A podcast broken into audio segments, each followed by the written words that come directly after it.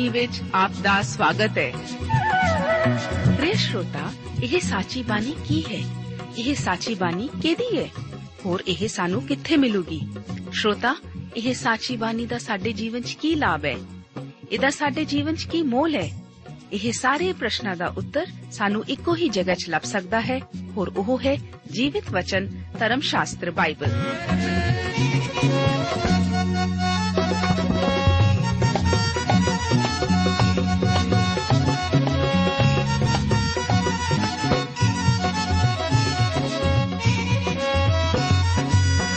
ਧਰਮ ਸ਼ਾਸਤਰ ਬਾਈਬਲ।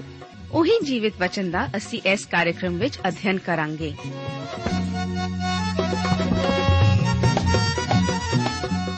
ਤੇ ਹੁਣ ਪਵਿੱਤਰ ਸ਼ਾਸਤਰ ਬਾਈਬਲ ਦਾ ਅਧਿਐਨ ਸ਼ੁਰੂ ਕਰਨ ਤੋਂ ਪਹਿਲਾਂ ਆਈਏ ਅਸੀਂ ਆਪਣੇ ਮਨਾਂ ਨੂੰ ਤਿਆਰ ਕਰੀਏ ਇਸ ਭਜਨ ਦੁਆਰਾ।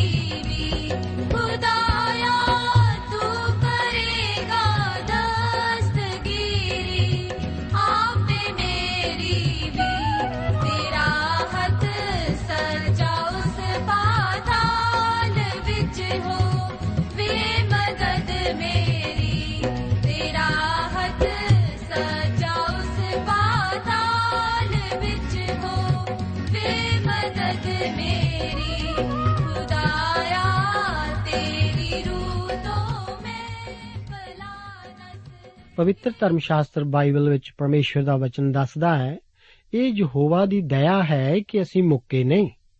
ਉਸ ਦਾ ਰਹਿਮ ਅਟੁੱਟ ਜੋ ਹੈ, ਯਹੋਵਾ ਉਸ ਦੇ ਲਈ ਭਲਾ ਹੈ, ਜਿਹੜਾ ਉਸ ਨੂੰ ਉਡੀਕਦਾ ਹੈ, ਉਸ ਜਾਨ ਲਈ ਜਿਹੜੀ ਉਸ ਦੀ ਤਾਲਿਬ ਹੈ। ਪਿਆਰੇ ਅਜ਼ੀਜ਼ੋ, ਅੱਜ ਦੇ ਇਸ ਬਾਈਬਲ ਅਧਿਨ ਪ੍ਰੋਗਰਾਮ ਵਿੱਚ ਯੋਹੰਨਾ ਦੀ ਇੰਜੀਲ ਉਸ ਦਾ 19 ਅਧਿਆਏ ਅਤੇ ਉਸ ਦੀਆਂ 1 ਤੋਂ ਲੈ ਕੇ 37 ਆਇਤਾਂ ਤੱਕ ਵਿਚਾਰ ਕੀਤਾ ਜਾਵੇਗਾ। ਮੈਂ ਇਸ ਪ੍ਰੋਗਰਾਮ ਵਿੱਚ ਆਪ ਦਾ ਸਵਾਗਤ ਕਰਦਾ ਹਾਂ। ਇਸ ਅਧਿਆਏ ਵਿੱਚ ਅਸੀਂ ਇਨਸਾਫ ਨਾਲ ਵੱਡੇ ਦਰਜੇ ਤੇ ਹੁੰਦੀ ਬਦਸਲੂਕੀ ਵੇਖਦੇ ਹਾਂ। ਰੋਮ ਸਾਰੇ ਜਗਤ ਵਿੱਚ ਆਪਣੇ ਇਨਸਾਫ ਲਈ ਮਸ਼ਹੂਰ ਸੀ। ਕਿਸੇ ਵੀ ਰੋਮੀ ਅਹੁਦੇਕਾਰ ਦੀ ਮੇਜ਼ ਉੱਤੇ ਦੋ ਮੂੰਹੀ ਦੇਵਤੇ ਜੈਨਸ ਦੀ ਛੋਟੀ ਜਿਹੀ ਮੂਰਤ ਹੁੰਦੀ ਸੀ, ਜਿਸ ਦਾ ਇੱਕ ਮੂੰਹ ਅੱਗੇ ਨੂੰ ਅਤੇ ਦੂਜਾ ਪਿੱਛੇ ਨੂੰ ਹੁੰਦਾ ਸੀ। ਅਸੀਂ ਜਿਹੜਾ ਸਾਲ ਦੇ ਪਹਿਲੇ ਮਹੀਨੇ ਦਾ ਨਾਂ ਜਨਵਰੀ ਪਾਇਆ ਹੈ, ਉਹ ਇਸੇ ਦੇਵਤੇ ਜੈਨਸ ਤੋਂ ਹੈ, ਜਿਸ ਦਾ ਪਿਛਲਾ ਮੂੰਹ ਪੁਰਾਣੇ ਵਰੇ ਨੂੰ ਅਤੇ ਅਗਲਾ ਨਵੇਂ ਵਰੇ ਦੇ ਪਹਿਲੇ ਮਹੀਨੇ ਨੂੰ ਦਰਸਾਉਂਦਾ ਹੈ। ਜੈਨੂਸ ਇਨਸਾਫ ਕਰਨ ਵਾਲੇ ਨੂੰ ਇਹ ਯਾਦ ਕਰਾਉਂਦਾ ਸੀ ਕਿ ਉਹ ਸਵਾਲ ਦਿਆਂ ਦੋਨਾਂ ਪਾਸਿਆਂ ਨੂੰ ਵੇਖੇ। ਰੋਮ ਨੇ ਸੰਸਾਰ ਉੱਤੇ ਲਗਭਗ 1000 ਸਾਲ ਰਾਜ ਕੀਤਾ। ਜਦੋਂ ਵੀ ਰੋਮੀ ਸਰਕਾਰ ਨੇ ਲੋਕਾਂ ਉੱਤੇ ਰਾਜ ਕੀਤਾ, ਉਹਨਾਂ ਨੇ ਵਧੀਆ ਤੋਂ ਵਧੀਆ ਸੜਕਾਂ, ਠੀਕ ਕਾਇਦੇ, ਕਾਨੂੰਨ ਅਤੇ ਸ਼ਾਂਤੀ ਦਾ ਪ੍ਰਚਾਰ ਕੀਤਾ, ਪਰ ਉਹਨਾਂ ਨੂੰ ਆਪਣੇ ਸ਼ਾਸਨ ਦੇ ਅਧੀਨ ਰੱਖਿਆ। ਰੋਮ ਨੇ ਮਜ਼ਬੂਤ ਹੱਥਾਂ ਨਾਲ ਰਾਜ ਕੀਤਾ। ਰੋਮੀਆਂ ਦੀਆਂ ਕਚਹਿਰੀਆਂ ਵਿੱਚ ਬੇਕਸੂਰਾਂ ਦਾ ਵੀ ਇਨਸਾਫ ਹੋਇਆ ਅਤੇ ਕਸੂਰਵਾਰਾਂ ਦਾ ਵੀ ਇਨਸਾਫ ਹੋਇਆ। ਇਨਸਾਫ ਨਾ ਕਿ ਦਇਆ। ਸਭ ਤੋਂ ਵੱਡੀ ਗੱਲ ਜਿਹੜੀ ਇਸ ਦੇ ਖਿਲਾਫ ਹੋਈ ਉਹ ਇਹ ਹੈ ਕਿ ਪ੍ਰਭੂ ਯੀਸ਼ੂ ਮਸੀਹ ਜੀ ਦੇ ਨਾਲ ਬਦਸਲੂਕੀ ਦਾ ਇਨਸਾਫ ਹੋਣਾ। ਆਓ ਇੱਕ ਤੋਂ ਲੈ ਕੇ ਤਿੰਨ ਆਇਤਾਂ ਨੂੰ ਵਿਚਾਰ ਲਈ ਪੜ੍ਹਦੇ ਹਾਂ। ਸੋ ਜਦ ਪਿਲਾਤੂਸ ਨੇ ਯੀਸ਼ੂ ਨੂੰ ਫੜ ਕੇ ਕੋਰੜੇ ਮਰਵਾਏ ਅਤੇ ਸਿਪਾਹੀਆਂ ਨੇ ਕੰਡਿਆਂ ਦਾ ਤਾਜ ਗੁੰਦ ਕੇ ਉਹਦੇ ਸਿਰ ਉੱਤੇ ਧਰਿਆ ਔਰ ਉਹਨੂੰ ਬੈਂਗਣੀ ਚੋਗਾ ਪਹਿਨਾਇਆ ਅਤੇ ਉਹਦੇ ਕੋਲ ਆਣ ਕੇ ਕਹਿਣ ਲੱਗੇ, ਹੇ ਯਹੂਦੀਆਂ ਦੇ ਪਾਤਸ਼ਾਹ, ਨਮਸਕਾਰ। ਅਤੇ ਉਹਨੂੰ ਚਪੇੜਾ ਮਾਰੀਆਂ। ਜੇਕਰ ਯੀਸ਼ੂ ਬੇਕਸੂਰ ਸੀ, ਤਾਂ ਉਸ ਨੂੰ ਛੱਡਿਆ ਜਾਣਾ ਚਾਹੀਦਾ ਸੀ। ਜੇਕਰ ਉਹਦਾ ਕਸੂਰ ਸੀ, ਤਾਂ ਸਲੀਬ ਉੱਤੇ ਟੰਗਿਆ ਜਾਣਾ ਚਾਹੀਦਾ ਸੀ। ਪਰ ਉਹਨੂੰ ਸਤਾਉਣਾ ਬਿਲਕੁਲ ਕਾਨੂੰਨ ਦੇ ਖਿਲਾਫ ਸੀ। ਪਿਲਾਤੂਸ ਨੇ ਅਜਿਹਾ ਇਸ ਲਈ ਕੀਤਾ ਤਾਂ ਜੋ ਉਹ ਯਹੂਦੀਆਂ ਦੇ ਦਿਲਾਂ ਨੂੰ ਨਰਮ ਕਰ ਸਕੇ। ਇਸ ਤੋਂ ਪਹਿਲਾਂ ਕਿ ਉਹ ਸੂਲੀ ਉੱਤੇ ਚੜਾਇਆ ਗਿਆ, ਸਿਪਾਹੀਆਂ ਨੇ ਉਸ ਨਾਲ ਇਹ ਸਭ ਕੁਝ ਕਰਨ ਦਾ ਮੌਕਾ ਸੰਭਿਆ। ਜਦੋਂ ਵਚਨ ਇਹ ਦੱਸਦਾ ਹੈ ਕਿ ਉਹਨੂੰ ਚਪੇੜਾਂ ਮਾਰੀਆਂ। ਤਾਂ ਇਸ ਤੋਂ ਭਾਵ ਹੈ ਉਹਨਾਂ ਉਸ ਨਾਲ ਬੜੀ ਭੈੜੀ ਰੋਮੀ ਖੇਡ ਖੇਡੀ। ਉਹ ਜੋ ਕੁਝ ਵੀ ਚਾਹੁੰਦੇ ਉਸ ਨਾਲ ਕਰ ਸਕਦੇ ਸਨ। ਸਾਰੇ ਸਿਪਾਹੀ ਕੈਦੀ ਨੂੰ ਆਪਣੇ ਆਪ ਕਰਤੱਵ ਦਿਖਾ ਸਕਦੇ ਸਨ। ਫਿਰ ਉਹ ਕੈਦੀ ਦੀਆਂ ਅੱਖਾਂ ਉੱਤੇ ਕੱਪੜਾ ਬੰਨ ਕੇ ਇੱਕ ਸਿਪਾਹੀ ਉਸ ਨੂੰ ਰੱਜ ਕੇ ਕੁੱਟਦਾ ਅਤੇ ਉਸ ਤੋਂ ਬਾਅਦ ਉਸ ਦੀਆਂ ਅੱਖਾਂ ਤੋਂ ਕੱਪੜਾ ਖੋਲ ਦਿੱਤਾ ਜਾਂਦਾ। ਜੇ ਉਹ ਹੋਸ਼ ਵਿੱਚ ਆਵੇ ਤਾਂ ਪੁੱਛਿਆ ਜਾਂਦਾ, ਤੈਨੂੰ ਕਿਸ ਨੇ ਮਾਰਿਆ? ਅਜ਼ੀਜ਼ੋ, ਇਸ ਵਿੱਚ ਕੋਈ ਸ਼ੱਕ ਨਹੀਂ। ਜੇ ਕੋਈ ਵੀ ਠੀਕ ਉੱਤਰ ਨਹੀਂ ਦੇ ਸਕਦਾ ਅਤੇ ਫਿਰ ਉਸ ਨਾਲ ਉਹੀ ਤਰੀਕਾ ਅਪਣਾਇਆ ਜਾਂਦਾ। ਮੈਂ ਵਿਸ਼ਵਾਸ ਕਰਦਾ ਹਾਂ ਕਿ ਯੀਸ਼ੂ ਨੂੰ ਉਹਨਾਂ ਇੰਨਾ ਮਾਰਿਆ ਕਿ ਤੁਸੀਂ ਉਹਨੂੰ ਨਹੀਂ ਪਛਾਣ ਸਕਦੇ ਸੀ। ਕਿਉਂਕਿ ਵਚਨ ਦੱਸਦਾ ਹੈ, ਜਿਵੇਂ ਬਹੁਤੇ ਤੇਰੇ ਉੱਤੇ ਆਚਰਜ ਹੋਏ, ਉਹਦਾ ਮੁਖੜਾ ਮਨੁੱਖਾਂ ਨਾਲੋਂ ਅਤੇ ਉਹਦਾ ਰੂਪ ਆਦਮ ਵੰਸ਼ ਨਾਲੋਂ ਕਿੰਨਾ ਵਿਗੜਿਆ ਹੋਇਆ ਸੀ। ਆਓ 4 ਅਤੇ 5 ਆਇਤਾਂ ਨੂੰ ਪੜ੍ਹੀਏ। ਤਦ ਪਿਲਾਤੂਸ ਨੇ ਫੇਰ ਬਾਹਰ ਨਿਕਲ ਕੇ ਉਹਨਾਂ ਨੂੰ ਆਖਿਆ, ਵੇਖੋ, ਮੈਂ ਉਹਨੂੰ ਤੁਹਾਡੇ ਕੋਲ ਬਾਹਰ ਲਿਆਉਂਦਾ ਹਾਂ, ਤਾਂ ਤੁਸੀਂ ਜਾਣੋ, ਮੈਂ ਉਹਦਾ ਕੋਈ ਦੋਸ਼ ਨਹੀਂ ਵੇਖਦਾ। ਤਾਂ ਯੀਸ਼ੂ ਕੰਡਿਆਂ ਦਾ ਤਾਜ ਰੱਖੇ ਅਤੇ ਬੈਂਗਣੀ ਚੋਗਾ ਪਹਿਨੇ ਬਾਹਰ ਨਿਕਲਿਆ ਔਰ ਪਿਲਾਤੂਸ ਨੇ ਉਹਨੂੰ ਆਖਿਆ, ਵੇਖੋ, ਐਸ ਮਨੁੱਖ ਨੂੰ। ਹੁਣ ਉਹ ਫੇਰ ਬਾਹਰ ਆਏ। ਮੇਰਾ ਵਿਚਾਰ ਹੈ, ਜੇ ਤੁਸੀਂ ਉਹਨੂੰ ਵੇਖਦੇ, ਤਾਂ ਆਪਣੇ ਦਿਲ ਵਿੱਚ ਜ਼ਰੂਰ ਰੋ ਪੈਂਦੇ। ਉਹਦੇ ਜਿਸਮ ਦਾ ਇੱਕ ਇੱਕ ਹਿੱਸਾ ਮਾਰਿਆ ਕੁੱਟਿਆ ਹੋਇਆ ਸੀ। ਇਸ ਤਰ੍ਹਾਂ ਨਹੀਂ ਸੋਚਣਾ ਕਿਸੇ ਕਲਾਕਾਰ ਨੇ ਉਹਦਾ ਅਜਿਹਾ ਚਿਹਰਾ ਬਣਾ ਦਿੱਤਾ। ਇਸ ਮਨੁੱਖ ਨੂੰ ਵੇਖੋ, ਜੇਕਰ ਤੁਸੀਂ ਸਿਰਫ ਅਜਿਹਾ ਕਿਹਾ ਹੁੰਦਾ, ਤਾਂ ਪਿਲਾਤੂਸ ਕਹਿੰਦਾ, ਤੁਸੀਂ ਅਜੇ ਉਹਨੂੰ ਨਹੀਂ ਵੇਖਿਆ ਹੈ। ਉਹ ਕਿਸੇ ਮਨੁੱਖ ਤੋਂ ਵੱਧ ਕੇ ਹੈ। ਉਹ ਪਰਮੇਸ਼ਵਰ ਦਾ ਪੁੱਤਰ ਹੈ।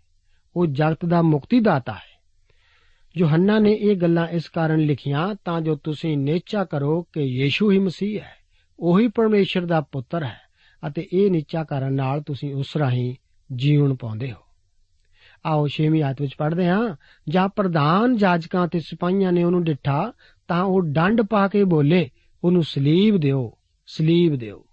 ਪਿਲਾਤੂਸ ਨੇ ਉਹਨਾਂ ਨੂੰ ਕਿਹਾ, ਤੁਸੀਂ ਆਪੇ ਇਹਨੂੰ ਲੈ ਕੇ ਸਲੀਬ ਦਿਓ, ਕਿਉਂ ਜੋ ਮੈਂ ਇਹਦਾ ਕੋਈ ਦੋਸ਼ ਨਹੀਂ ਵੇਖਦਾ। ਅਜ਼ੀਜ਼ੋ, ਹੋ ਸਕਦਾ ਹੈ। ਇਹ ਉਸ ਵੇਲੇ ਵਾਪਰਿਆ ਹੋਵੇ ਜਦੋਂ ਪਿਲਾਤੂਸ ਨੇ ਪਾਣੀ ਮੰਗਵਾ ਕੇ ਆਪਣੇ ਹੱਥ ਧੋਤੇ। ਪਾਣੀ ਨੇ ਤਾਂ ਉਹਦੇ ਹੱਥ ਤਾਂ ਧੋ ਦਿੱਤੇ ਹੋਣਗੇ, ਪਰ ਉਹਦੇ ਦਿਲ ਦੇ ਪਾਪ ਨੂੰ ਨਾ ਧੋ ਸਕਿਆ। ਕਲੀਸਿਆ ਦਾ ਸਭ ਤੋਂ ਪੁਰਾਣਾ ਵਿਸ਼ਵਾਸ ਦੱਸਦਾ ਹੈ ਕਿ ਯੀਸ਼ੂ ਪੌਂਤੀਅਸ ਪਿਲਾਤੂਸ ਦੇ ਸਮੇਂ ਸਲੀਬ ਉੱਤੇ ਚੜਾਇਆ ਗਿਆ। 7 ਤੋਂ ਲੈ ਕੇ 9 ਆਇਤਾਂ ਦੇ ਵਚਨ ਹਨ, ਯਹੂਦੀਆਂ ਨੇ ਉਹਨੂੰ ਉੱਤਰ ਦਿੱਤਾ ਕਿ ਸਾਡੇ ਕੋਲ ਸ਼ਰਾ ਹੈ ਅਤੇ ਉਸ ਸ਼ਰਾ ਅਨੁਸਾਰ ਇਹ ਮਰਨ ਦੇ ਯੋਗ ਹੈ। ਇਸ ਲਈ ਜੋ ਇਹਨੇ ਆਪਣੇ ਆਪ ਨੂੰ ਪਰਮੇਸ਼ਰ ਦਾ ਪੁੱਤਰ ਬਣਾਇਆ ਹੈ। ਜਦ ਪਿਲਾਤੂਸ ਨੇ ਇਹ ਗੱਲ ਸੁਣੀ, ਤਦ ਹੋਰ ਵੀ ਡਰ ਗਿਆ ਅਤੇ ਕਚਹਿਰੀ ਦੇ ਅੰਦਰ ਫੇਰ ਜਾ ਕੇ ਯੀਸ਼ੂ ਤੋਂ ਪੁੱਛਿਆ, ਤੂੰ ਕਿੱਥੇ ਦਾ ਹੈ? ਪਰ ਯੀਸ਼ੂ ਨੇ ਉਹਨੂੰ ਉੱਤਰ ਨਾ ਦਿੱਤਾ। ਪਿਆਰੇ ਅਜ਼ੀਜ਼ੋ, ਅਜੇ ਪਿਲਾਤੂਸ ਦੀ ਤਸੱਲੀ ਨਹੀਂ ਹੋਈ, ਉਹ ਫੇਰ ਯੀਸ਼ੂ ਨੂੰ ਅੰਦਰ ਲੈ ਕੇ ਆ ਕੇ ਸਵਾਲ ਪੁੱਛਦਾ ਹੈ। 10 ਅਤੇ 11 ਆਇਤਾਂ ਵਿੱਚ ਦੱਸਿਆ ਗਿਆ ਹੈ, ਤਦ ਪਿਲਾਤੂਸ ਨੇ ਉਹਨੂੰ ਆਖਿਆ, ਤੂੰ ਮੇਰੇ ਨਾਲ ਨਹੀਂ ਬੋਲਦਾ। ਕੀ ਤੂੰ ਨਹੀਂ ਜਾਣਦਾ ਜੋ ਇਹ ਮੇਰੇ ਵਸ ਵਿੱਚ ਹੈ ਕਿ ਭਾਵੇਂ ਤੈਨੂੰ ਛੱਡ ਦਿਆਂ, ਭਾਵੇਂ ਤੈਨੂੰ ਸਲੀਬ ਉੱਤੇ ਚੜਾਵਾਂ ਯੀਸ਼ੂ ਨੇ ਉਹਨੂੰ ਉੱਤਰ ਦਿੱਤਾ, ਜੇ ਤੈਨੂੰ ਇਹ ਉੱਪਰੋਂ ਨਾ ਦਿੱਤਾ ਜਾਂਦਾ, ਤਾਂ ਮੇਰੇ ਉੱਤੇ ਤੇਰਾ ਕੁਝ ਵਸ ਨਾ ਚੱਲਦਾ। ਇਸ ਕਾਰਨ ਜਿਨ ਮੈਨੂੰ ਤੇਰੇ ਹਵਾਲੇ ਕੀਤਾ, ਉਹਦਾ ਪਾਪ ਵੱਧ ਹੈ। ਅਜ਼ੀਜ਼ੋ, ਪਾਪ ਕਰਨ ਵਿੱਚ ਅਤੇ ਨਿਆਂ ਕਰਨ ਵਿੱਚ ਅਲੱਗ ਭੇਦ ਹੈ। ਜਿਨ੍ਹਾਂ ਨੇ ਯੀਸ਼ੂ ਨੂੰ ਪਿਲਾਤੂਸ ਦੇ ਹਵਾਲੇ ਕੀਤਾ, ਉਹਨਾਂ ਦਾ ਪਾਪ ਵੱਧ ਸੀ, ਕਿਉਂਕਿ ਉਹ ਉਸ ਬਾਰੇ ਪਿਲਾਤੂਸ ਤੋਂ ਵਧੇਰੇ ਜਾਣਦੇ ਸਨ। ਖੈਰ, ਇਸ ਨਾਲ ਪਿਲਾਤੂਸ ਦਾ ਭਾਰ ਹੌਲਾ ਨਹੀਂ ਹੋਇਆ। ਉਹ ਪਾਪੀ ਸੀ। 12ਵੀਂ ਆਇਤ ਵਿੱਚ ਲਿਖਿਆ ਹੈ, ਇਸ ਗੱਲ ਕਰਕੇ ਪਿਲਾਤੂਸ ਨੇ ਉਸ ਦੇ ਛੱਡਣ ਦੀ ਭਾਲ ਕੀਤੀ, ਪਰ ਯਹੂਦੀ ਡੰਡ ਪਾ ਕੇ ਕਹਿਣ ਲੱਗੇ, ਜੇ ਤੂੰ ਇਹਨੂੰ ਛੱਡ ਦੇਵੇਂ ਤਾਂ ਤੂੰ ਕੈਸਰ ਦਾ ਮਿੱਤਰ ਨਹੀਂ। ਹਰੇਕ ਜੋ ਆਪਣੇ ਆਪ ਨੂੰ ਪਾਦਸ਼ਾਹ ਬਣਾਉਂਦਾ ਹੈ, ਸੋ ਕੈਸਰ ਦੇ ਵਿਰੁੱਧ ਬੋਲਦਾ ਹੈ। ਇਹ ਸੁਣ ਕੇ ਪਿਲਾਤੂਸ ਨੇ ਉਹਨੂੰ ਛੱਡਣ ਦੀ ਭਾਲ ਕੀਤੀ। ਇਸ ਲਈ ਕਿ ਉਸਨੇ ਵਿਸ਼ਵਾਸ ਕਰ ਲਿਆ? ਨਹੀਂ। ਇਸ ਲਈ ਕਿ ਉਹ ਜਾਣਦਾ ਸੀ ਕਿ ਯੀਸ਼ੂ ਬੇਕਸੂਰ ਹੈ। ਯੀਸ਼ੂ ਹੁਣ ਰਾਜਨੇਤਾ ਦੇ ਹੱਥ ਸੀ, ਨਾ ਕਿ ਰੋਮੀ ਰਾਜ ਦੇ ਪਿਲਾਤੂਸ ਦੇ ਹੱਥ। ਇਨ੍ਹਾਂ ਯਹੂਦੀਆਂ ਨੇ ਧਰਮ ਦੇ ਆਗੂਆਂ ਨੇ ਪਿਲਾਤੂਸ ਦੀ ਸ਼ਿਕਾਇਤ ਤੱਕ ਕਰਨ ਦੀ ਤਿਆਰੀ ਕਰ ਲਈ ਸੀ, ਅਤੇ ਪਿਲਾਤੂਸ ਨਹੀਂ ਸੀ ਚਾਹੁੰਦਾ ਕਿ ਕਿਸੇ ਵੀ ਤਰ੍ਹਾਂ ਦਾ ਇਲਜ਼ਾਮ ਉਸ ਉੱਤੇ ਲਗਾਇਆ ਜਾਵੇ। ਪਿਲਾਤੂਸ ਨੇ ਨਾ ਧਰਮ ਦੇ ਆਗੂਆਂ ਨੂੰ ਆਪਣੇ ਨਿਆਂ ਉੱਤੇ ਮਨਮਾਨੀ ਕਰਨ ਦਿੱਤੀ। ਮੇਰੇ ਅਜ਼ੀਜ਼ੋ, ਇਹ ਅੱਜ ਵੀ ਕਲੀਸਿਆ ਵਿੱਚ ਅਤੇ ਸਰਕਾਰੀ ਅਦਾਰਿਆਂ ਵਿੱਚ ਹੋ ਰਿਹਾ ਹੈ। ਲੋਕ ਸ਼ਕਤੀ ਅਤੇ ਅਹੁਦੇ ਦੇ ਭੁੱਖੇ ਹਨ, ਨਾ ਕਿ ਮਨੁੱਖ ਜਾਂ ਰੱਬ ਦੀ ਇੱਜ਼ਤ ਦੇ। ਆਓ 13ਵੀਂ ਆਇਤ ਨੂੰ ਪੜ੍ਹੀਏ। ਤਦ ਪਿਲਾਤੂਸ ਇਹ ਗੱਲਾਂ ਸੁਣ ਕੇ ਯੀਸ਼ੂ ਨੂੰ ਬਾਹਰ ਲਿਆਇਆ ਅਤੇ ਉਸ ਥਾਂ ਜਿਹੜਾ ਪੱਥਰ ਦਾ ਚਬੂਤਰਾ ਇਬਰਾਨੀ ਭਾਖਿਆ ਵਿੱਚ ਗੱਬਵਾ ਕਰਕੇ ਆਖੀਦਾ ਹੈ, ਅਦਾਲਤ ਦੀ ਗੱਦੀ ਉੱਤੇ ਬਹਿ ਗਿਆ। ਇਹ ਪੱਥਰ ਦਾ ਚਬੂਤਰਾ ਉਹ ਥਾਂ ਸੀ ਜਿੱਥੋਂ ਰੋਮੀ ਨਿਆਂ ਕਰਦੇ ਸਨ। ਜੂਲੀਅਸ ਕੈਸਰ ਨੇ ਥਾਂ ਲੈ ਸਕਣ ਵਾਲੇ ਚਬੂਤਰੇ ਦਾ ਇਸਤੇਮਾਲ ਕੀਤਾ। ਤਾਂ ਜੋ ਉਹ ਜਿੱਥੇ ਵੀ ਜਾਵੇ, ਇਸ ਉੱਤੇ ਬਹਿ ਕੇ ਨਿਆਂ ਕਰੇ। ਯਰੂਸ਼ਲਮ ਵਿੱਚ ਗਵਥਾ ਅਜਿਹੀ ਥਾਂ ਹੈ, ਜਿਸ ਨੂੰ ਅੱਜ ਵੀ ਪਛਾਣਿਆ ਜਾ ਸਕਦਾ ਹੈ। ਇਹ ਏਸੀ ਹੋਮੋ ਸਟਰੀਟ ਤੋਂ 15 ਫੁੱਟ ਹੇਠਾਂ ਹੈ। ਆਓ 14 ਅਤੇ 15 ਆਇਤਾਂ ਨੂੰ ਪੜ੍ਹੀਏ। ਇਹ ਫਸਾ ਦੀ ਤਿਆਰੀ ਦਾ ਦਿਨ ਅਤੇ ਦੁਪਹਿਰ ਦਾ ਵੇਲਾ ਸੀ, ਅਤੇ ਉਹਨੇ ਯਹੂਦੀਆਂ ਨੂੰ ਕਿਹਾ, ਭਈ ਵੇਖੋ ਉਹ ਤੁਹਾਡਾ ਪਾਤਸ਼ਾਹ। ਤਦ ਉਹ ਡੰਡ ਪਾ ਉਠੇ, ਲੈ ਜਾਓ ਲੈ ਜਾਓ, ਉਹਨੂੰ ਸਲੀਬ ਦਿਓ। ਪਿਲਾਤੂਸ ਨੇ ਉਹਨਾਂ ਨੂੰ ਆਖਿਆ, ਮੈਂ ਤੁਹਾਡੇ ਪਾਤਸ਼ਾਹ ਨੂੰ ਸਲੀਬ ਦਿਆਂ। ਪ੍ਰਧਾਨ ਜਾਜਕਾਂ ਨੇ ਉੱਤਰ ਦਿੱਤਾ ਕਿ ਕੈਸਰ ਬਿਨਾ ਸਾਡਾ ਕੋਈ ਪਾਤਸ਼ਾਹ ਨਹੀਂ। ਪਿਆਰੇ ਅਜ਼ੀਜ਼ੋ, ਇਹਨਾਂ ਸਾਰੀਆਂ ਗੱਲਾਂ ਨਾਲ ਤੁਸੀਂ ਪ੍ਰਭੂ ਯੀਸ਼ੂ ਜੀ ਦੇ ਰੁਤਬੇ ਨੂੰ ਵੇਖੋ। ਇਸ ਸਮੇਂ ਯੀਸ਼ੂ ਪ੍ਰੀਖਿਆ ਵਿੱਚ ਨਹੀਂ ਪਹਿਲਾਂ ਤੁਸ ਨੂੰ ਇੱਕ ਗੱਲ ਮੰਨਣ ਲਈ ਮੌਕਾ ਦਿੱਤਾ ਗਿਆ ਹੈ। ਉਹ ਯੀਸ਼ੂ ਹੈ ਜਾਂ ਕੈਸਰ? ਧਰਮ ਦੇ ਆਗੂਆਂ ਅੱਗੇ ਸਵਾਲ ਸੀ ਕਿ ਯੀਸ਼ੂ ਜਾਂ ਕੈਸਰ? ਉਹਨਾਂ ਨੇ ਆਪਣਾ ਘਿਰਣਾ ਭਰਿਆ ਉੱਤਰ ਦਿੱਤਾ, ਸਾਡਾ ਕੈਸਰ ਤੋਂ ਛੁੱਟ ਹੋਰ ਕੋਈ ਪਾਤਸ਼ਾਹ ਨਹੀਂ। ਅਜ਼ੀਜ਼ੋ ਅਜਿਹਾ ਦਿਨ ਵੀ ਆਵੇਗਾ ਜਦੋਂ ਉਹਨਾਂ ਨੂੰ ਪੁੱਛਿਆ ਜਾਵੇਗਾ, ਯੀਸ਼ੂ ਮਸੀਹ ਜਾਂ ਮਸੀਹ ਵਿਰੋਧੀ? ਹਰੇਕ ਲਈ ਜ਼ਰੂਰੀ ਹੈ ਕਿ ਉਹ ਯੀਸ਼ੂ ਦੇ ਬਾਰੇ ਆਪਣੀ ਇੱਛਾ ਜ਼ਾਹਿਰ ਕਰੇ। ਧਰਮ ਸ਼ਾਸਤਰ ਬਾਈਬਲ ਵਿੱਚ ਇਹ ਲਿਖਿਆ ਹੈ, ਜਿਹੜਾ ਮੇਰੇ ਨਾਲ ਨਹੀਂ, ਉਹ ਮੇਰੇ ਵਿਰੋਧ ਵਿੱਚ ਹੈ। ਜਿਵੇਂ ਹੀ ਤੁਸੀਂ ਮਸੀਹ ਦੇ ਵਿਰੋਧ ਵਿੱਚ ਫੈਸਲਾ ਲੈਂਦੇ ਹੋ, ਤੁਸੀਂ ਕੈਸਰ ਦੇ ਪੱਖ ਵਿੱਚ ਫੈਸਲਾ ਲੈਂਦੇ ਹੋ। ਆਓ 16 ਆਇਤ ਨੂੰ ਪੜ੍ਹੀਏ। ਸੋ ਉਹਨੇ ਉਸ ਨੂੰ ਉਹਨਾਂ ਦੇ ਹਵਾਲੇ ਕਰ ਦਿੱਤਾ ਭਈ ਉਹ ਸਲੀਬ ਉੱਤੇ ਚੜਾਇਆ ਜਾਵੇ। ਅਸੀਂ ਆਮ ਤੌਰ ਤੇ ਮਸੀਹ ਦੀ ਮੌਤ ਅਤੇ ਫੇਰ ਜੀ ਉੱਠਣ ਬਾਰੇ ਗੱਲਾਂ ਕਰਦੇ ਹਾਂ, ਜਿਹੜੀਆਂ ਕਿ ਆਮ ਵਿਸ਼ਵਾਸੀ ਲਈ ਆਮ ਜਿਹੀ ਗੱਲ ਹੋ ਜਾਈ ਹੈ। ਮਸੀਹ ਦੀ ਸਲੀਬੀ ਮੌਤ ਬਹੁਤ ਹੀ ਮਸ਼ਹੂਰ, ਡਰ ਨਾਲ ਭਰੀ ਇਤਿਹਾਸਕ ਗੱਲ ਹੈ। ਪਰ ਇਹ ਸਾਡੀ ਮੁਕਤੀ ਜਾਂ ਛੁਟਕਾਰਾ ਹੈ। ਮੈਂ ਇੱਥੇ ਕੁਝ ਗੱਲਾਂ ਉੱਤੇ ਵਿਚਾਰ ਕਰਾਂਗਾ। ਪਰਮੇਸ਼ਵਰ ਦੀ ਨਿਗਾਹ ਵਿੱਚ ਸਲੀਬ ਇੱਕ ਭੇਂਟ ਜਾਂ ਕਫਾਰਾ ਹੈ। ਇਹ ਪ੍ਰਾਸ਼ਚਿਤ ਦਾ ਸਰਪੋਸ਼ ਹੈ ਜਿੱਥੋਂ ਪਰਮੇਸ਼ਵਰ ਮੇਰੇ ਅਤੇ ਆਪ ਦੇ ਲਈ ਦਇਆ ਕਰਦਾ ਹੈ। ਇਹ ਉਹ ਥਾਂ ਹੈ ਜਿੱਥੇ ਪੂਰੀ ਤਸੱਲੀ ਕਰਵਾਈ ਜਾਂਦੀ ਹੈ। ਤਾਂ ਜੋ ਪਵਿੱਤਰ, ਧਰਮੀ ਪਰਮੇਸ਼ਵਰ ਇਸ ਜਗਤ ਦੇ ਪਾਪੀਆਂ ਨੂੰ ਬਚਾ ਸਕੇ। ਪਰਮੇਸ਼ਵਰ ਦਾ ਸਿੰਘਾਸਨ ਨਿਆਂ ਦੀ ਥਾਂ ਦਇਆ ਵਿੱਚ ਬਦਲ ਗਿਆ। ਜਿੱਥੇ ਮੈਂ ਅਤੇ ਤੁਸੀਂ ਸਾਰੇ ਪਰਮੇਸ਼ਵਰ ਦੀ ਇਨਸਾਫ ਤੋਂ ਦਇਆ ਲਈ ਪੁਕਾਰ ਸਕਦੇ ਹਾਂ। ਪ੍ਰਭੂ ਯੀਸ਼ੂ ਮਸੀਹ ਨੇ ਸਾਡੇ ਪਾਪ ਚੁੱਕ ਲਏ ਅਤੇ ਉਹ ਪਰਮੇਸ਼ਵਰ ਦੀ ਤਸੱਲੀ ਕਰਵਾ ਚੁੱਕਾ ਹੈ। ਜੇਕਰ ਅਸੀਂ ਪ੍ਰਭੂ ਯੀਸ਼ੂ ਦੇ ਲਿਹਾਜ਼ ਨਾਲ ਵੇਖੀਏ ਤਾਂ ਇਹ ਬਲੀਦਾਨ ਹੈ। ਉਹ ਮੁਕਤੀ ਦਾਤਾ ਹੈ ਅਤੇ ਉਹਨੇ ਆਪਣੇ ਆਪ ਨੂੰ ਪਾਪ ਦੀ ਬਲੀ ਦਿੱਤਾ। ਉਹ ਪਰਮੇਸ਼ਵਰ ਲਈ ਮਨ ਭਾਉਂਦਾ ਬਲੀਦਾਨ ਹੈ। ਇਹ ਇੱਕ ਆਗਿਆਕਾਰਤਾ ਦਾ ਵੀ ਕੰਮ ਸੀ। ਪ੍ਰਭੂ ਦਾ ਵਚਨ ਦੱਸਦਾ ਹੈ, ਮੌਤ ਤਾਈਂ, ਸਗੋਂ ਸਲੀਬ ਦੀ ਮੌਤ ਤਾਈਂ ਆਗਿਆਕਾਰਕ ਬਣਿਆ। ਮੇਰੇ ਅਤੇ ਆਪ ਦੇ ਦਰਜੇ ਅਨੁਸਾਰ ਮਸੀਹ ਯੀਸ਼ੂ ਵਿੱਚ ਨੇਚਾ ਕਰਨ ਵਾਲਿਆਂ ਲਈ ਇਹ ਇੱਕ ਬਦਲਾ ਸੀ। ਉਸਨੇ ਮੇਰੀ ਅਤੇ ਆਪ ਦੀ ਥਾਂ ਲਈ, ਉਹ ਬਿਨਾਂ ਪਾਪ ਤੋਂ ਪਾਪੀਆਂ ਲਈ ਸਤਾਇਆ ਗਿਆ। ਉਹ ਬਿਨਾਂ ਦੋਸ਼ ਤੋਂ ਦੋਸ਼ੀਆਂ ਲਈ ਦਿੱਤਾ ਗਿਆ। ਪਰਮੇਸ਼ਰ ਦਾ ਵਚਨ ਦੱਸਦਾ ਹੈ ਉਹਨੇ ਆਪ ਸਾਡਿਆਂ ਪਾਪਾਂ ਨੂੰ ਸਰੀਰ ਵਿੱਚ ਰੁੱਖ ਉੱਤੇ ਚੁੱਕ ਲਿਆ ਭਈ ਅਸੀਂ ਪਾਪ ਦੀ ਵੱਲੋਂ ਮਰ ਕੇ ਧਰਮ ਦੀ ਵੱਲ ਜੀਵੀਏ। ਉਸ ਦੇ ਮਾਰ ਖਾਣ ਤੋਂ ਤੁਸੀਂ ਨਰੋਏ ਕੀਤੇ ਗਏ। ਸ਼ੈਤਾਨ ਦੇ ਦਰਜੇ ਅਨੁਸਾਰ ਇਹ ਇੱਕ ਬੜੀ ਭਾਰੀ ਹਾਰ ਸੀ। ਜਿਵੇਂ ਕਿ ਪਰਮੇਸ਼ਰ ਦਾ ਵਚਨ ਦੱਸਦਾ ਹੈ ਕਿ ਤੇਰੇ ਅਤੇ ਤੀਵੀਂ ਦੇ ਵਿੱਚ ਵੈਰ ਪਾਵਾਂਗਾ। ਉਹ ਤੇਰੇ ਸਿਰ ਨੂੰ ਫੇਵੇਂਗਾ। ਅਤੇ ਇੱਕ ਥਾਂ ਵਚਨ ਦੱਸਦਾ ਹੈ, ਮੌਤ ਦੇ ਰਾਹੀਂ ਉਹ ਉਸ ਨੂੰ, ਜਿਹਦੇ ਵਸ ਵਿੱਚ ਮੌਤ ਹੈ, ਅਰਥਾਤ ਸ਼ੈਤਾਨ ਨੂੰ ਨਾਸ ਕਰੇ। ਜਗਤ ਦੀ ਨਿਗਾਹ ਵਿੱਚ ਸਲੀਬ ਇੱਕ ਸ਼ਰਮਨਾਕ ਮੌਤ ਤੋਂ ਸਿਵਾਏ ਕੁਝ ਵੀ ਨਹੀਂ ਹੈ। ਉਹ ਯੀਸ਼ੂ ਨਾਸਰੀ ਨੂੰ ਵੇਖਦੇ ਹਨ, ਉਹ ਮਨੁੱਖ ਨੂੰ ਵੇਖਦੇ ਹਨ, ਉਹ ਬੇਇਨਸਾਫੀ ਨੂੰ ਵੇਖਦੇ ਹਨ, ਉਹ ਉਸ ਨੂੰ ਸਲੀਬ ਉੱਤੇ ਚੜਾਉਣ ਲਈ ਲੈ ਗਏ। ਜ਼ਬੂਰ 94 ਅਤੇ ਉਸ ਦੀਆਂ 20 ਅਤੇ 21 ਆਇਤਾਂ ਨੂੰ ਇਹ ਵਚਨ ਪੂਰਾ ਕਰਦਾ ਹੈ। ਕਿ ਬਰਬਾਦੀ ਦੀ ਰਾਜਗੱਦੀ ਤੇਰੇ ਨਾਲ ਸਾਂਝੀ ਰੱਖੇਗੀ। ਜੋ ਵਿਧੀ ਦੀ ਓਟ ਵਿੱਚ ਸ਼ਰਾਰਤ ਘੜਦੀ ਹੈ, ਉਹ ਧਰਮੀ ਦੀ ਜਾਨ ਦੇ ਵਿਰੁੱਧ ਚੜ ਆਉਂਦੇ ਹਨ ਅਤੇ નિર્ਦੋਸ਼ ਲਹੂ ਨੂੰ ਦੋਸ਼ੀ ਬਣਾਉਂਦੇ ਹਨ। ਅੱਗੇ 17 ਅਤੇ 18 ਆਇਤ ਦੇ ਵਚਨ ਹਨ, ਤਦ ਉਹਨਾਂ ਨੇ ਯੀਸ਼ੂ ਨੂੰ ਫੜ ਲਿਆ ਅਤੇ ਉਹ ਆਪੇ ਸਲੀਬ ਚੁੱਕੀ ਬਾਹਰ ਉਸ ਥਾਂ ਨੂੰ ਗਿਆ ਜਿਹੜਾ ਖੋਪਰੀ ਦਾ ਕਹਾਉਂਦਾ ਅਤੇ ਇਬਰਾਨੀ ਭਾਖਿਆ ਵਿੱਚ ਉਸ ਨੂੰ ਗਲਗਥਾ। ਕਹਿੰਦੇ ਹਨ। ਉੱਥੇ ਉਹਨਾਂ ਉਸ ਨੂੰ ਔਰ ਉਹਦੇ ਨਾਲ ਹੋਰ ਦੋ ਨੂੰ ਸਲੀਬ ਉੱਤੇ ਚੜਾਇਆ ਇੱਕ ਇੱਧਰ ਅਤੇ ਇੱਕ ਉਧਰ ਅਤੇ ਯੀਸ਼ੂ ਵਿਚਾਲੇ। ਯੋਹੰਨਾ ਸਾਨੂੰ ਸਲੀਬ ਉੱਤੇ ਚੜਾਉਣ ਦੀ ਤਸਵੀਰ ਨਹੀਂ ਦੱਸਦਾ। ਉਹ ਥਾਂ ਬਾਰੇ ਦੱਸਦਾ ਹੈ, ਪਰ ਬੜੇ ਘੱਟ ਵੇਰਵੇ ਨਾਲ। ਪਰਮੇਸ਼ਰ ਦਾ ਵਚਨ ਦੱਸਦਾ ਹੈ ਕਿ ਤੁਸੀਂ ਸਾਰੀ ਭੇਂਟ ਡੇਰਿਆਂ ਤੋਂ ਬਾਹਰ ਸੁਥਰੀ ਥਾਂ ਤੇ ਲੈ ਜਾਓ। ਇਸੇ ਤਰ੍ਹਾਂ ਪ੍ਰਭੂ ਯੀਸ਼ੂ ਨੇ ਆਪਣੇ ਬਾਰੇ ਵਿੱਚ ਭਵਿੱਖਬਾਣੀ ਪੂਰੀ ਕੀਤੀ, ਵਚਨ ਦੱਸਦਾ ਹੈ, ਇਸ ਲਈ ਯੀਸ਼ੂ ਨੇ ਵੀ ਭਈ ਲੋਕਾਂ ਨੂੰ ਆਪਣੇ ਲਹੂ ਨਾਲ ਪਵਿੱਤਰ ਕਰੇ, ਫਾਟਕੋਂ ਬਾਹਰ ਦੁੱਖ ਚੱਲਿਆ 19 ਆਦੇ ਵਚਨ ਹਨ, ਅਤੇ ਪਿਲਾਤੂਸ ਨੇ ਇੱਕ ਪੱਟੀ ਵੀ ਲਿਖਾ ਕੇ ਸਲੀਬ ਉੱਤੇ ਲਾਈ ਅਤੇ ਇਹ ਲਿਖਿਆ ਹੋਇਆ ਸੀ, ਯੀਸ਼ੂ ਨਾਸਰੀ, ਯਹੂਦੀਆਂ ਦਾ ਪਾਤਸ਼ਾਹ। ਤੁਸੀਂ ਇਹ ਵੇਖ ਰਹੇ ਹੋਵੋਗੇ ਕਿ ਮੈਂ ਇਸ ਇੰਜੀਲ ਦੀ ਬਾਕੀ ਇੰਜੀਲਾਂ ਨਾਲ ਤੁਲਨਾ ਨਹੀਂ ਕਰ ਰਿਹਾ। ਉਹ ਸਾਰੀਆਂ ਅਲੱਗ-ਅਲੱਗ ਹਨ ਅਤੇ ਹਰੇਕ ਦਾ ਆਪਣਾ ਆਪਣਾ ਮਕਸਦ ਹੈ। ਤੁਹਾਨੂੰ ਸਾਰੀਆਂ ਇੰਜੀਲਾਂ ਨੂੰ ਇਕੱਠੇ ਕਰਕੇ ਸਲੀਬ ਦੇ ਵਿਸ਼ੇ ਵਿੱਚ ਜਾਣਨ ਦੀ ਲੋੜ ਹੈ। 20 ਤੋਂ ਲੈ ਕੇ 22 ਆਇਤਾਂ ਦੇ ਵਚਨ ਹਨ, ਤਦ ਉਸ ਪੱਟੀ ਨੂੰ ਬਹੁਤਿਆਂ ਯਹੂਦੀਆਂ ਨੇ ਵਾਚਿਆ, ਕਿਉਂ ਜੋ ਉਹ ਥਾਂ ਜਿੱਥੇ ਯੀਸ਼ੂ ਸਲੀਬ ਉੱਤੇ ਚੜਾਇਆ ਗਿਆ ਸੀ, ਸ਼ਹਿਰੋਂ ਨੇੜੇ ਸੀ।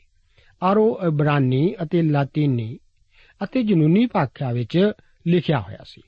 ਤਾਂ ਯਹੂਦੀਆਂ ਦੇ ਪ੍ਰਧਾਨ ਜਾਜਕਾਂ ਨੇ ਪਿਲਾਤੁਸ ਨੂੰ ਆਖਿਆ ਕਿ ਯਹੂਦੀਆਂ ਦਾ ਪਾਦਸ਼ਾਹ ਨਾ ਲਿਖੇ।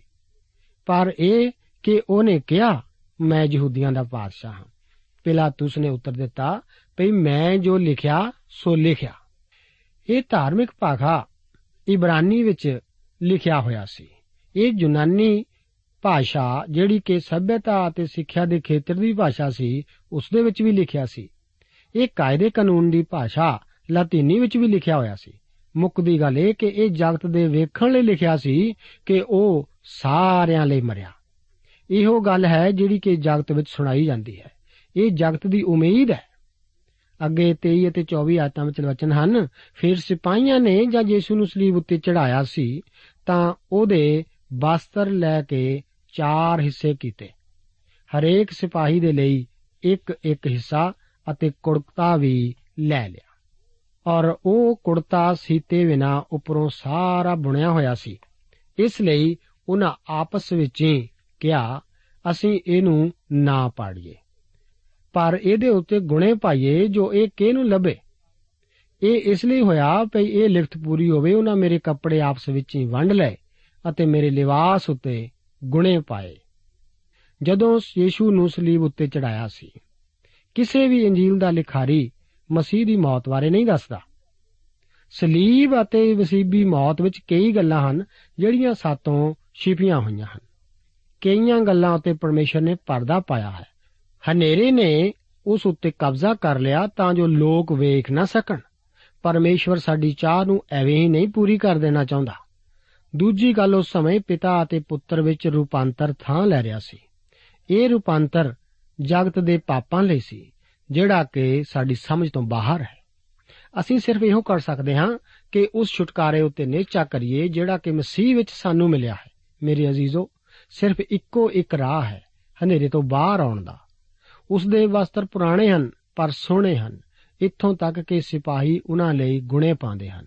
ਇਹ ਰੋਮੀ ਸਿਪਾਹੀ ਨਹੀਂ ਸੀ ਜਾਣਦੇ ਕਿ ਉਹ ਇਹਦੇ ਨਾਲ ਪਵਿੱਤਰ ਸ਼ਾਸਤਰ ਵਿੱਚ ਲਿਖੀ ਭਵਿੱਖਬਾਣੀ ਨੂੰ ਪੂਰਾ ਕਰ ਰਹੇ ਸਨ। 25 ਤੋਂ ਲੈ ਕੇ 27 ਆਇਤਾਂ ਦੇ ਵਚਨ ਹਨ, ਅਤੇ ਯੀਸ਼ੂ ਦੀ ਸਲੀਬ ਦੇ ਮੁੱਢ, ਉਹਦੀ ਮਾਤਾ ਤੇ ਉਹਦੀ ਮਾਸੀ ਕਲੋਪਾਸ ਦੀ ਪਤਨੀ ਮਰੀਮ ਅਤੇ ਮਰੀਮ ਮਗਦਲੀਨੀ ਖਲੋਤੀਆਂ ਸਨ। ਤਦ ਯੀਸ਼ੂ ਨੇ ਆਪਣੀ ਮਾਤਾ ਨੂੰ ਅਤੇ ਉਸ ਚੇਲੇ ਨੂੰ, ਜਿਹਦੇ ਨਾਲ ਉਹ ਪਿਆਰ ਕਰਦਾ ਸੀ, ਕੋਲ ਖਲੋਤੇ ਵੇਖ ਕੇ ਆਪਣੀ ਮਾਤਾ ਨੂੰ ਆਖਿਆ हे ਬੀਬੀ ਜੀ, ਆਓ ਵੇਖ ਤੇਰਾ ਪੁੱਤਰ। ਫਿਰ ਉਸ ਚੇਲੇ ਨੂੰ ਕਿਹਾ, ਆਓ ਵੇਖ ਤੇਰੀ ਮਾਤਾ। ਅਤੇ ਉਸੇ ਵੇਲਿਓਂ ਉਹ ਚੇਲਾ ਉਸ ਨੂੰ ਆਪਣੇ ਘਰ ਲੈ ਗਿਆ। ਯੀਸ਼ੂ ਮਰੀਮ ਨੂੰ ਬੀਬੀ ਜੀ ਕਹਿੰਦਾ ਹੈ, ਠੀਕ ਜਿਵੇਂ ਯੋਹੰਨਾ ਦੇ ਦੂਸਰੇ ਅਧਿਆਇ ਵਿੱਚ ਕਾਨਾ ਦੇ ਵਿਆਹ ਵਿੱਚ। ਉਸ ਦੀ ਘੜੀ ਆ ਪਹੁੰਚੀ ਸੀ। ਉਹ ਮਰਨ ਵਾਲਾ ਸੀ, ਪਰ ਉਹ ਫੇਰ ਜੀ ਉੱਠੇਗਾ। ਉਸ ਦੀ ਮਹਿਮਾ ਹੋਣ ਵਾਲੀ ਸੀ। ਉਸ ਦਾ ਫੇਰ ਜੀ ਉੱਠਣਾ ਉਸ ਦੀ ਮਾਤਾ ਦਾ ਨਾਂ ਸਾਫ਼ ਦੱਸੇਗਾ। ਜ਼ਰੂਰੀ ਹੈ ਕਿ ਉਹ ਮਸੀਹ ਕੋਲ ਹਰ ਇੱਕ ਨੇਚਾ ਕਰਨ ਵਾਲੇ ਲਈ ਤਰ੍ਹਾਂ ਆਵੇ। ਅਸੀਂ ਵੇਖਦੇ ਹਾਂ, ਜਦੋਂ ਉਸ ਦਾ ਕੋਈ ਵਰਣਨ ਨਹੀਂ ਹੁੰਦਾ, ਤਾਂ ਉਹ ਯੋਹੰਨਾ ਦੇ ਕੋਲ ਰਹੀ। ਜਦੋਂ ਤਾਈਂ ਉਹ ਜਿਉਂਦੀ ਰਹੀ, ਕਿਉਂਕਿ ਪ੍ਰਭੂ ਯੀਸ਼ੂ ਨੇ ਯੋਹੰਨਾ ਨੂੰ ਅਜਿਹਾ ਕਿਹਾ ਸੀ। 28 ਤੋਂ ਲੈ ਕੇ 30 ਆਇਤਾਂ ਦੇ ਵਚਨ ਹਨ, ਇਹਦੇ ਪਿੱਛੋਂ ਯੀਸ਼ੂ ਨੇ ਜਾਣ ਕੇ ਭਈ ਉਹ ਸਭ ਕੁਝ ਪੂਰਾ ਹੋ ਚੁੱਕਿਆ ਲਿਖ ਦੇ ਸੰਪੂਰ ਹੋਣ ਦੇ ਲਈ ਆਖਿਆ, ਮੈਂ ਤਿਹਾਇਆ ਹਾਂ। ਇੱਥੇ ਇੱਕ ਭਾਂਡਾ ਸਿਰਕੇ ਦਾ ਭਰਿਆ ਹੋਇਆ ਧਰਿਆ ਸੀ ਸੋ ਉਹਨਾਂ ਨੇ ਇੱਕ ਸਪੰਜ ਸਿਰਕੇ ਨਾਲ ਭਰਿਆ ਹੋਇਆ ਜੂਫੇ ਦੀ ਛੀਟੀ ਤੇ ਬੰਨ ਕੇ ਉਹਦੇ ਮੂੰਹ ਤਾਈਂ ਪਹੁੰਚਾਇਆ ਸੋ ਜਾਂ ਯੀਸ਼ੂ ਨੇ ਸਿਰਕਾ ਲਿਆ ਤਾਂ ਆਖਿਆ, ਪੂਰਾ ਹੋਇਆ ਹੈ। ਤਦ ਉਹਨੇ ਸਿਰ ਨਿਵਾ ਕੇ ਜਾਨ ਦੇ ਦਿੱਤੀ। ਯੋਹੰਨਾ ਬੜੇ ਧਿਆਨ ਨਾਲ ਸਾਨੂੰ ਦੱਸਦਾ ਹੈ ਕਿ ਲਿਖਤ ਪੂਰੀ ਹੋ ਚੁੱਕੀ ਹੈ। ਪੁਰਾਣੇ ਨਿਯਮ ਵਿੱਚ ਕੁਝ ਅਧਿਆਇ ਹਨ ਜਿਨ੍ਹਾਂ ਬਾਰੇ ਮੈਂ ਦੱਸਣਾ ਚਾਹੁੰਦਾ ਹਾਂ, ਕਿਉਂਕਿ ਉਹ ਸਲੀਬ ਦੀ ਮੌਤ ਨਾਲ ਸੰਬੰਧਿਤ ਹਨ। ਉਹ ਹਨ ਜਬੂਰ 22 ਉਤਪਤ 22 ਅਧਿਆਇ ਇਸ਼ਾਇਆ ਨਵੀ ਉਸ ਦਾ 53 ਅਧਿਆਇ ਅਤੇ ਲੇਵੀਆਂ ਦੀ ਪੋਥੀ ਉਸ ਦਾ 16 ਅਧਿਆਇ ਅਤੇ ਮੈਂ ਥਿਹਾਇਆ ਹਾਂ, ਜਬੂਰ 69 ਅਤੇ ਉਸ ਦੀ 21 ਆਇਤ। ਅੱਗੇ 31 ਤੋਂ ਲੈ ਕੇ 37 ਆਇਤਾਂ ਦੇ ਵਚਨ ਹਨ, ਤਾਂ ਯਹੂਦੀਆਂ ਨੇ ਇਸ ਲਈ ਜੋ ਤਿਆਰੀ ਦਾ ਦਿਨ ਸੀ, ਪਿਲਾਤੂਸ ਅੱਗੇ ਬੇਨਤੀ ਕੀਤੀ ਭਈ ਉਹਨਾਂ ਦੀਆਂ ਲੱਤਾਂ ਤੋੜੀਆਂ ਜਾਣ ਅਤੇ ਉਹ ਉਤਾਰੇ ਜਾਣ ਤਾਂ ਜੋ ਲੋਥਾਂ ਸਬਤ ਦੇ ਦਿਨ ਸਲੀਬ ਉੱਤੇ ਨਾ ਰਹਿਣ। ਕਿਉਂ ਜੋ ਉਸ ਸਬਤ ਦਾ ਦਿਨ ਇੱਕ ਵੱਡਾ ਦਿਨ ਸੀ? ਤਦ ਸਿਪਾਹੀਆਂ ਨੇ ਆਣ ਕੇ ਪਹਿਲੇ ਦੀਆਂ ਲੱਤਾਂ ਤੋੜੀਆਂ ਤੇ ਪਿੱਛੋਂ ਦੂਏ ਦੀਆਂ ਵੀ, ਜਿਹੜਾ ਉਹਦੇ ਨਾਲ ਸਲੀਬ ਉੱਤੇ ਚੜਾਇਆ ਹੋਇਆ ਸੀ। ਪਰ ਯੀਸ਼ੂ ਦੇ ਕੋਲ ਆਣ ਕੇ ਜਦੋਂ ਉਹਨਾਂ ਵੇਖਿਆ ਕਿ ਉਹ ਮਰ ਚੁੱਕਿਆ ਹੈ, ਤਾਂ ਉਹਦੀਆਂ ਲੱਤਾਂ ਨਾ ਤੋੜੀਆਂ। ਪਰ ਸਿਪਾਹੀਆਂ ਵਿੱਚੋਂ ਇੱਕ ਨੇ ਵਰਸ਼ੀ ਨਾਲ ਉਹਦੀ ਵੱਖੀ ਵਿੰਨੀ ਅਤੇ ਉਵੇਂ ਹੀ ਲਹੂ ਅਤੇ ਪਾਣੀ ਨਿਕਲਿਆ।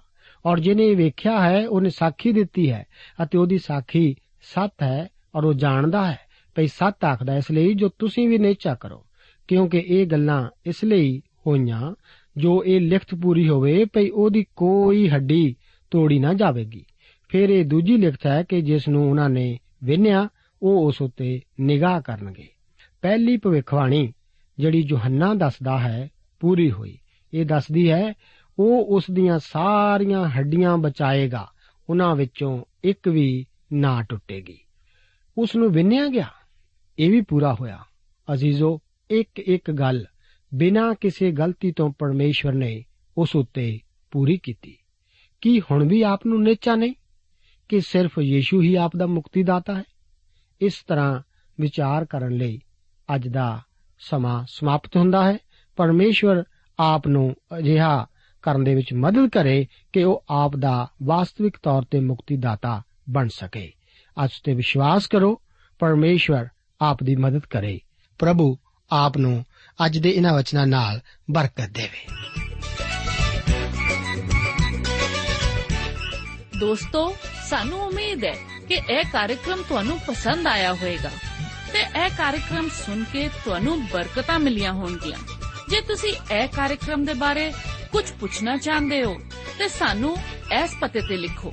Programme Sachi Bani, post box number 1715 sector छत्ती Chandigarh एक छे ज़ीरो ज़ीरो, तीन छ पता एक बार फिर सुन लो। प्रोग्राम सचिवी वाणी, post box number one seven one five, sector thirty six, Chandigarh one six zero zero three six.